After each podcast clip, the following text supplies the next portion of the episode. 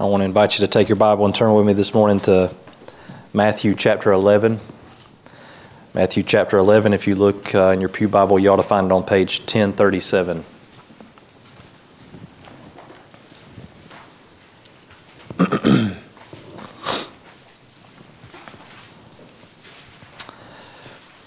we, I'm sure we've all received um, invitations to various things. We had an invitation to Matt's graduation here this morning. I didn't plan on that, but it just kind of happened.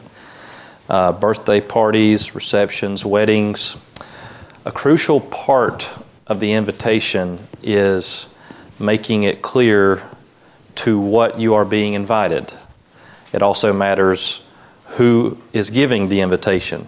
So I want you to imagine you got a card in the mail that simply told you to go to a certain address on a certain date.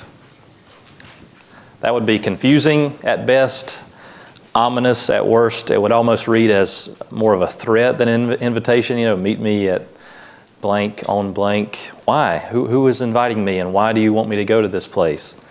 An invitation is only good if it makes clear what is being promised. That's why invitations typically make those things clear. You are cordially invited to the wedding of blank. Please join us for a reception in honor of blank, or come to the graduation of blank, and so on. In other words, we're not inviting you to a field where we're going to kidnap you or harm you in any way. We're inviting you to come celebrate something, come drink some punch and eat some cake with us, that kind of thing.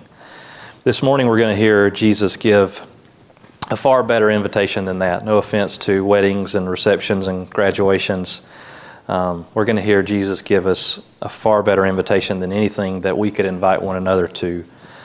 And as we read, I want you to be listening for the promise that accompanies his invitation to us. So let's read together in Matthew 11. We'll, we'll begin in verse 28. This is Jesus speaking. Come to me, all who labor and are heavy laden, and I will give you rest. Take my yoke upon you and learn from me, for I am gentle and lowly in heart, and you will find rest for your souls. For my yoke is easy and my burden is light. Let's pray together. Lord Jesus, we thank you for the invitation and for the promise we hear in these your words. I pray that you would help us to hear them afresh this morning, that you would help us to hear this invitation as an invitation to us and this promise as a promise to us. God, give us ears to hear what you would have to say to us, and we pray all this in Jesus' name. Amen. All right, so we're looking here for an invitation and a promise. The invitation can be summarized in three words come to me. That's what Jesus invites us to do. He invites us to come to Him. Now, on one level, that is an exceedingly arrogant thing to say unless He is who He claims to be, unless He is God in the flesh. Jesus does not say, Go to Moses or listen to the prophets. He says, Come to me. That is his invitation to whomever will listen and respond. So the invitation can be summed up in three words come to me, and the promise can be summarized in five words I will give you rest. This is really important. The invitation is not come to me after you've completed all your labors. The command is simply come to him as we are, weary and heavy laden. Come to me in the midst of your labor, in the midst of your burden, and I will give you rest. So the question that is begging to be answered in this passage is rest from what? What kind of rest is he promising us? What does he mean when he says, I will give you rest? He clarifies in verse 29 that he means primarily rest for your souls. The, the invitation to come to Jesus is not an invitation to quit your job, kick up your feet, and be a couch potato the rest of your life. It's an invitation to spiritual rest, which comes about as a result of taking the yoke of Jesus upon yourself. Verse 29 Take my yoke upon you and learn from me, for I am gentle and lowly in heart, and you will find rest for your souls. So, when you take the yoke of Jesus upon you, you find rest for your soul. That is seemingly contradictory, but it's, it's not. He's using a metaphor to describe his teaching. Notice how he places the command in verse 29 learn from me alongside the command take my yoke upon you. Take my yoke upon you and learn from me. Those aren't two different things, those are two ways of saying the same thing. Elsewhere, Jesus describes the yoke that the Pharisees and the religious leaders laid on the people. He says in Matthew 23, verse 4, they tie up heavy burdens hard to bear and lay them on people's shoulders. So, in other words, the religious leaders of Jesus' day made it really complicated to be right with God. They had this complex system of traditions and teachings that went beyond what God Himself had said in Scripture. They were laying on people a burden that they could not possibly bear, a burden that God had not laid on them. On the other hand, Jesus says in verse 30, My yoke is easy and my burden is light. So, what is it that he's talking about here? I think we get a clue to this in John 6 29 when some people came to Jesus and said, What is the work that God requires of us? And he said, This is the work of God, that you believe in him whom he has sent. That's what God requires of us, that we trust in Jesus. That's the work God requires. The work he requires is not necessarily a work, it is faith in Christ. Now, that's not easy to do, but it is easy to understand. When he says, My yoke is easy, I don't take him to mean that it's easy to trust in me and to surrender your life to me. I take him to mean this is not that complicated. You do not need a degree in theology to be right with God. Put your trust in the one whom God has sent, and God will receive you as his own. That's what he means when he says, My yoke is easy and my burden is light.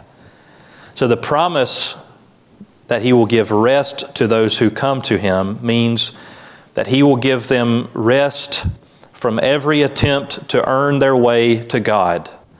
He will give them rest from guilt, rest from condemnation, rest from distress as I was reading and meditating on uh, this invitation and promise this week, I kept thinking about how do we square what Jesus says here in these verses with what we read elsewhere in the Bible about what the Christian life is like. There are lots of ways that the Bible describes the Christian life. I'll give you a few examples. The Christian life is like running a race. Hebrews 12, let us run with endurance the race that is set before us. Philippians 3 I press on toward the goal for the prize of the upward call of God in Christ Jesus. So the Christian life is likened to running a race. The Christian life is also likened to hard work. Philippians 2 Work out your own salvation with fear and trembling. 1 Timothy 4 Train yourself for godliness. We toil and strive because we have our hope set on a living God.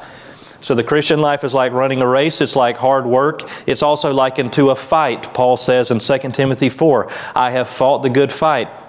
He says in Ephesians 6, put on the whole armor of God that you may be able to stand against the schemes of the devil. And in 2 Timothy 2, share in suffering as a good soldier of Christ Jesus. So the Christian life requires discipline, endurance, hard work, striving, serving, and so on. On the other hand, the Christian life is described as abiding in Christ, as taking shelter, taking refuge in Him. And as Jesus says here in Matthew 11, Come to me, all who labor and are heavy laden, and I will give you rest. These two kinds of analogies, one of them says rest and abide and take shelter in Jesus. The other one says you have to run and fight and work and discipline yourself and train yourself and serve and lay down your life those two kinds of analogies are not at odds with one another. They don't contradict one another at all. It, it's only by abiding in Christ that we can run the race set before us and train ourselves for godliness. It's only by sheltering in Christ that we can fight the good fight in the whole armor of God. In fact, that's part of what it means to put on the whole armor of God is to be sheltered in Christ. It's only by resting from our attempts to earn our salvation that we can work out the salvation that God's working in us. I love how Paul puts it in 1 Timothy 4, verse 10. He says, We toil and strive because we have our hope set on the living God. So we toil and strive because our hope is set on the living God. We, we don't work, we don't toil and strive in hopes that our toiling and striving will cause the living God to take note of us, but because our hope is already firmly set on Him. So, when you put all those analogies and images together, what you have is a description of the Christian life that sounds like this that we have to strive to rest in Christ. Because our natural tendency is to think that this somehow depends on me. So, I have to do this, I have to earn this, I have to attain this.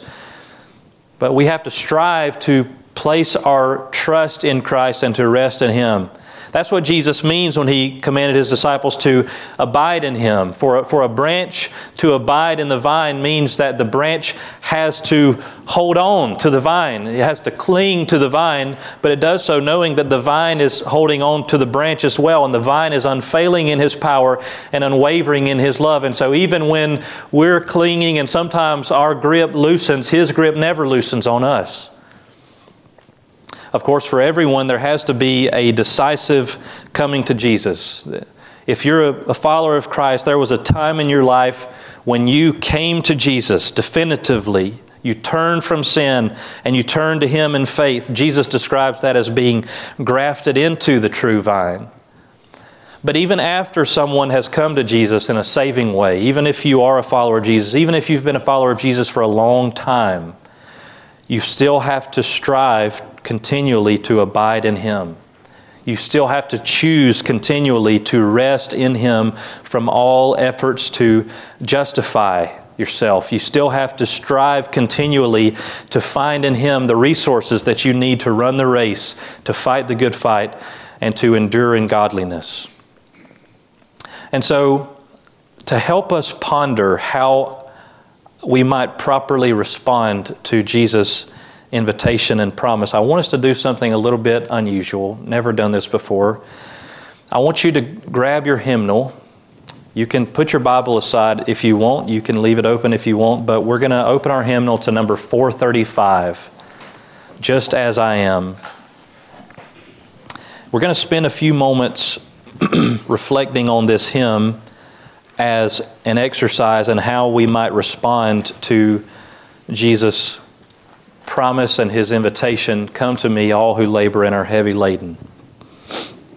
Now, just to give you a little background before we look at the hymn, the song was written in 1836 by a woman named Charlotte Elliott. When she was 32 years old, she was stricken with an illness that left her partially disabled, and for the rest of her life, she struggled physically with many ailments, and she struggled mentally with feelings of depression, and, and she often wrote about feeling useless to God. She felt like there was nothing that she had done that was any use to God, and yet here we are about to read her words um, nearly 200 years later.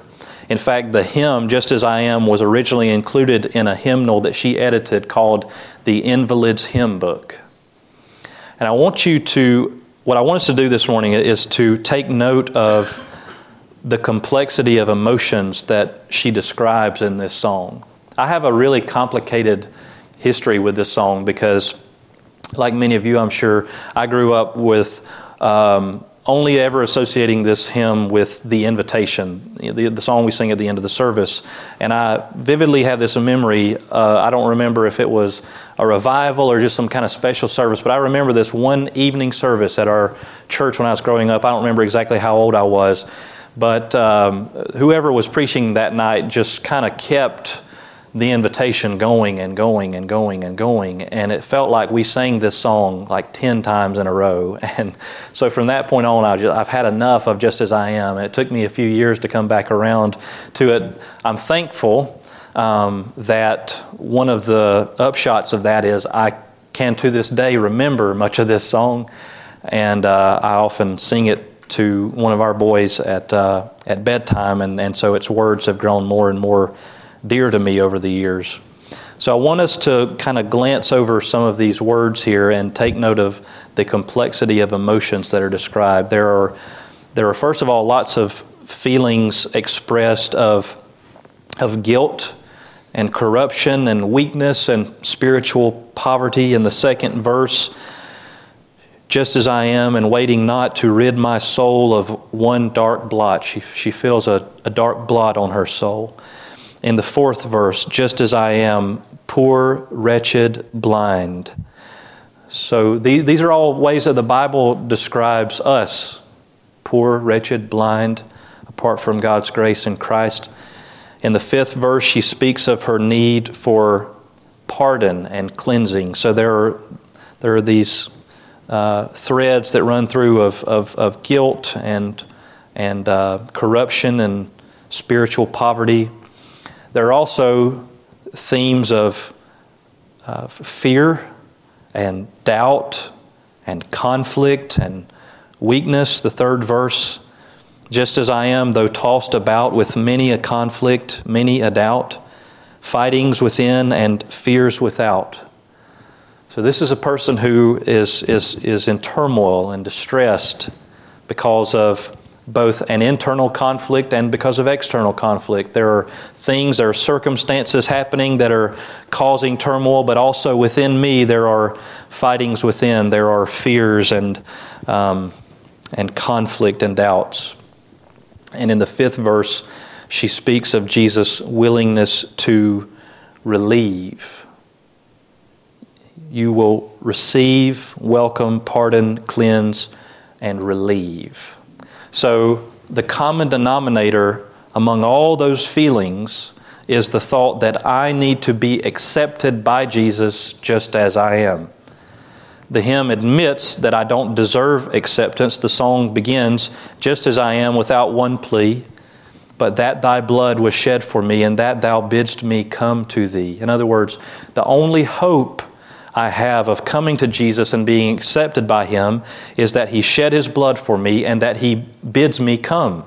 So there is an acknowledgement in this hymn of the invitation that we read about in Matthew 11 Come to me, all who labor and are heavy laden. And the hymn also acknowledges Jesus' promise to give rest. The fourth verse states it most clearly Just as I am. Wait, that's not the fifth verse, I should say, the fifth verse. Just as I am, thou wilt receive, wilt welcome, pardon, cleanse, relieve. Because thy promise I believe, O Lamb of God, I come. Now, I especially want you to notice the punctuation in the fifth verse because it's really important. There's a period before the word because. If you take that period out, you totally misread. And sometimes when we sing songs, um, we don't punctuate them rightly in our mind. And so it's good to sort of pay attention to that. The, the verse is not saying that Jesus will receive, welcome, pardon, cleanse, and relieve me because I believe his promise. No, it says he's given me his promise to receive, welcome, pardon, cleanse, and relieve. And because I believe that promise, I come to him. So that's how every verse of the song ends with our response to that invitation, our response to his promise to receive, to welcome, to pardon, to cleanse, to relieve, to give us rest. The song is not about getting over those feelings of guilt or fear or conflict or weakness. It's about being honest with Jesus about those feelings and coming to him in the midst of them. And what's so striking is when you read the Bible and you read people doing the very thing that Charlotte Elliott did in 1836, being honest with God about how they feel, the key is they're talking to God about it. They're, they're saying that to God, and, and that's what she's doing here. She's not, she's not going off on her own and just feeling sorry for herself about how she feels, but she's speaking to God and she's saying, You have shed your blood for me. You bid me come to you. And so, because of that, I, I come, O Lamb of God and so on and so forth. I was thinking and praying some last night, and um, it, it, it hit me tomorrow is the beginning of Ramadan, which is the the Muslim holy month. It's the month when all Muslims all over the world, from sunrise to sunset, they'll be fasting and trying to earn their earn favor with Allah Ramadan is kind of like a way of Muslims making up for all the bad stuff they did throughout the year, all the ways they fell throughout the year. They make up for it in that one month by fasting from sunrise to sunset. And I thought, how different are we if we really listen to what Jesus has said? He says, Come to me, all who labor and are heavy laden, and I will give you rest. And that's the theme of this song is that I come to Jesus not because I deserve to, but because he shed his blood for me. I come to Jesus not because I feel worthy, but because He invites me to come. I come to Jesus not because I'm clean, but because His blood can cleanse each spot. I come to Jesus not because I'm free of all fear and doubt and conflict, but because He promises to welcome me and to relieve me in the midst of all those things. I come to Jesus not because I have something to offer Him, but because I find all I need in Him. I come to Jesus not because of how I feel, but because I believe His promise. And there are times when what we believe and what we feel don't line up. And so, in those moments, we have to act not on the basis of how we feel, but on the basis of what, how we believe and what we know to be true because of what He said in His Word. This song is, is not only a song that we can sing at the beginning of our walk with Christ, but it's a song we can sing all the way through. Because there's never going to be a time this side of heaven when we won't feel the guilt of our sin. There's never going to be a time this side of heaven when we won't feel the fears and the conflicts that she describes in this hymn. And so, this is a song that we can sing not only at the beginning of our walk, but all the way through. And just a couple weeks ago, I was, I was reading um, about some of the origins of this hymn, and uh, something I read that I had never in my life heard before because of just the tradition in which I grew up is that Charlotte Elliott wrote this song not necessarily as an invitation um, to someone who has not yet believed, but she wrote this song with the intention of it being sung at the Lord's Supper for believers to sing this song as they come to the Lamb of God who was slain from the foundation of the world.